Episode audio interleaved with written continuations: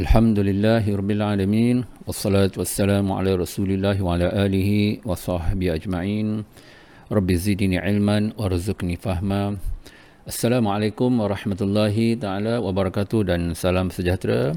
Tuan-tuan dan puan para pendengar Radio IKIM yang dimuliakan anda bersama dengan saya Haji Syamsul Amri bin Abdul Razak di dalam slot motivasi pagi di Radio IKIM terbitan Puan Hajah Mazlina Ismail. Alhamdulillah, semua Alhamdulillah pada hari yang penuh keberkatan pada hari ini, hari Jumaat, 8 hari bulan Julai 2022 bersamaan juga dengan 8 Zulhijjah 1443 Hijri. Pada hari penuh keberkatan penghulu segala hari ini dan juga bersempena dengan kita masih berada di 10 awal Zulhijjah. Dan Alhamdulillah rakan-rakan kita para Duyuf Rahman dikurniakan dan direzekikan Allah Ta'ala pada tahun ini tuan-tuan dan perempuan pada hari ini hari wukuf mereka akan berada di Arafah dan sama-samalah kita titipkan doa semoga rakan-rakan sahabat-sahabat kita kenalan mungkin juga di kalangan ibu ayah saudara mara kita yang berada di tanah suci mereka terus diberikan eh, kesihatan yang baik untuk terus menyempurnakan ibadah haji dan insya-Allah akan dikurniakan dengan haji yang mabrur insya-Allah.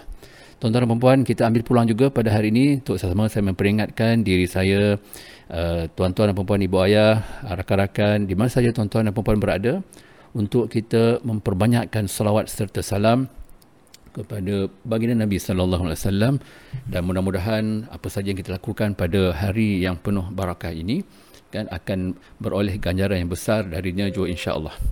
Tuan-tuan dan puan-puan, pada hari yang penuh mulia hari ini kita akan berbincang dan meneruskan perbincangan tentang motivasi kita ini dan pagi ini kita akan bercakap tentang pengorbanan emosi ya untuk memimpin diri.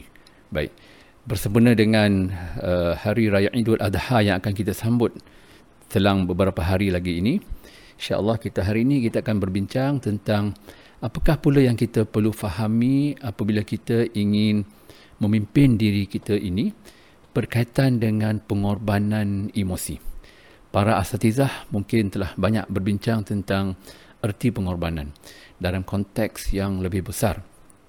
Pada pagi ini insya-Allah saya akan bersama-sama dengan tuan-tuan dan puan mari kita fahami sebagai seseorang yang benar-benar ingin membawa perubahan kepada diri kita sendiri dahulu untuk kita merencana perubahan baru supaya mereka yang berada di sekeliling kita Uh, kenalan kita, ahli keluarga kita, uh, jiran tetangga, rakan-rakan sekerja bagi tuan-tuan dan perempuan yang bekerja di organisasi ataupun tuan-tuan yang berada di syarikat-syarikat ya. Bagi mereka yang berada di sekeliling kita ini dapat merasakan perubahan uh, dari segi sumbangan dari setiap dari kita.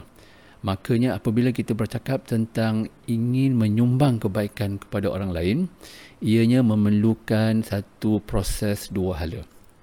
Tidak akan jadi ya tuan-tuan dan puan-puan ibu ayah sekiranya hanya kita sahaja yang uh, memberi dan pihak yang lagi satu tidak menerima ataupun kita sekadar ingin menerima sahaja kebaikan orang lain menerima sahaja kekurangan orang lain tanpa tidak pula di pihak yang lagi satu menerima pula kelebihan ataupun kekurangan kita maka di sini tuan-tuan dan puan-puan ibu ayah yang dimuliakan dalam proses kita menjalinkan hubungan baik dengan ahli keluarga kita, dengan kejiranan kita, dengan rakan sekerja.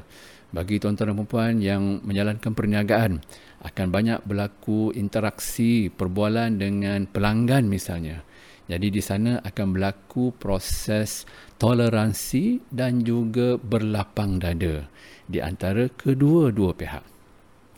Mana kata dalam proses kita ingin menghasilkan sesuatu keputusan yang baik, Contohnya bagi kita yang menjalankan perniagaan, tentulah kita ingin menjana pendapatan dan juga keuntungan. Bagi mereka yang menyediakan perkhidmatan, contohnya rakan-rakan yang berkhidmat di kaunter misalnya, ataupun tuan-tuan dan perempuan yang terlibat dalam sektor pendidikan, dalam proses menyampaikan ilmu, memberikan uh, kuliah dan sebagainya, tentu di sana akan ada proses dua hala dari pihak yang memberi dan juga pihak yang menerima. Jadi di sana toleransi serta persefahaman di antara pihak-pihak ini mestilah kita benar-benar kuasai dan fahami.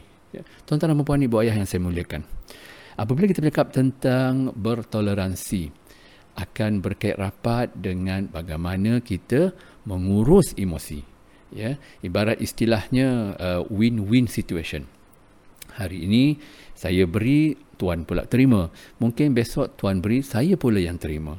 Hari ini mungkin saya terlebih, tuan terkurang. Mungkin besok tuan terlebih, saya pula yang terkurang. Jadi tuan-tuan yang dimuliakan, proses bertoleransi dan saling berlapang dada ini memerlukan kekuatan emosi di antara pihak-pihak yang terlibat. Ya, mana mungkin berlakunya proses menang-menang sekiranya hanya satu pihak saja yang terasa seperti ingin memberi tetapi tidak perlu diterima oleh orang lain ataupun selama ini kita fikir-fikirkan kita memang di kalangan mereka yang menerima tidak pula pernah memberi. Makanya mungkin sudah sampai masanya kita pula yang memberi supaya orang lain pula yang menerima manfaat dari kita. Manfaat ini termasuklah sama ada dari segi sumbangan manfaat dari segi ilmu bahkan manfaat dari segi uh, idea atau pembuah fikiran. Contohnya tuan-tuan dan puan yang bekerja uh, apabila kita mengadakan satu pertemuan ataupun mesyuarat misalnya masing-masing mengambil peluang untuk berkongsi idea yang baru bagaimana kita ingin memperbaiki urusan kerja kita. Maka di sana akan ada perbincangan dua hala di antara mereka yang memberikan cadangan dan pihak yang menerima cadangan. Jadi bukankah di sana akan berlaku toleransi akan berlakunya persefahaman di antara pihak-pihak yang terlibat kalau tuan-tuan dan puan yang terlibat dalam sektor perniagaan, contohnya hari ini mula berniaga uh, di uh, restoran misalnya, tentu akan ada uh, perbincangan ataupun perundingan eh, uh, tentang contohnya barang yang dijual, harga yang ditetapkan dan sebagainya. Kan? Di sini akan wujud satu persefahaman dan toleransi di mana kedua-dua emosi pihak-pihak terlibat ini akan bertukar.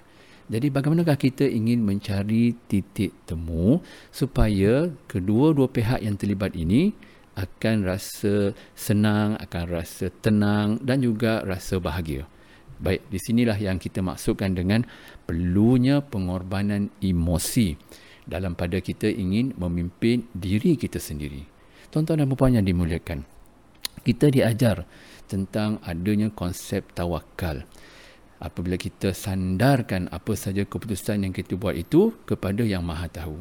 Kita juga diajar tentang konsep bersangka baik ataupun husnuzon. Ya.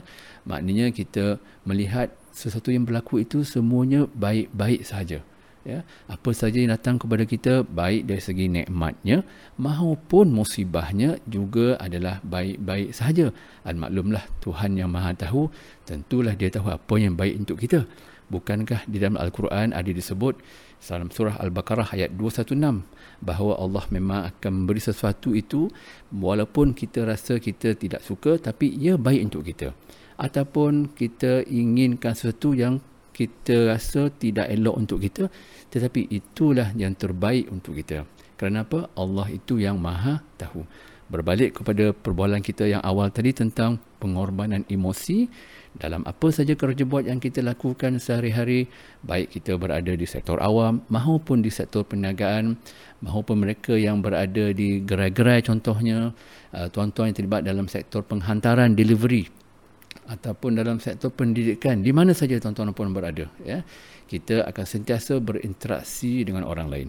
Apabila kita berinteraksi dengan orang lain, dengan pihak-pihak lain, maka di sana perlulah kita fahami dan juga kuasai berlakunya pengorbanan emosi di antara kita dan juga orang-orang lain insya-Allah. Makanya ini satu ciri penting bagaimana kita ingin memimpin diri kita dengan cara kita memahami perlunya pengorbanan emosi dalam kita memimpin diri kita sehari-hari. InsyaAllah tuan-tuan, moga pertemuan pendek kita pada hari yang penuh barakah ini akan dapat dimanfaatkan dan moga kita bertemu semula di episod yang akan datang. Pesanan terakhir saya, memimpin diri agenda setiap hari. Sekian, Assalamualaikum warahmatullahi wabarakatuh.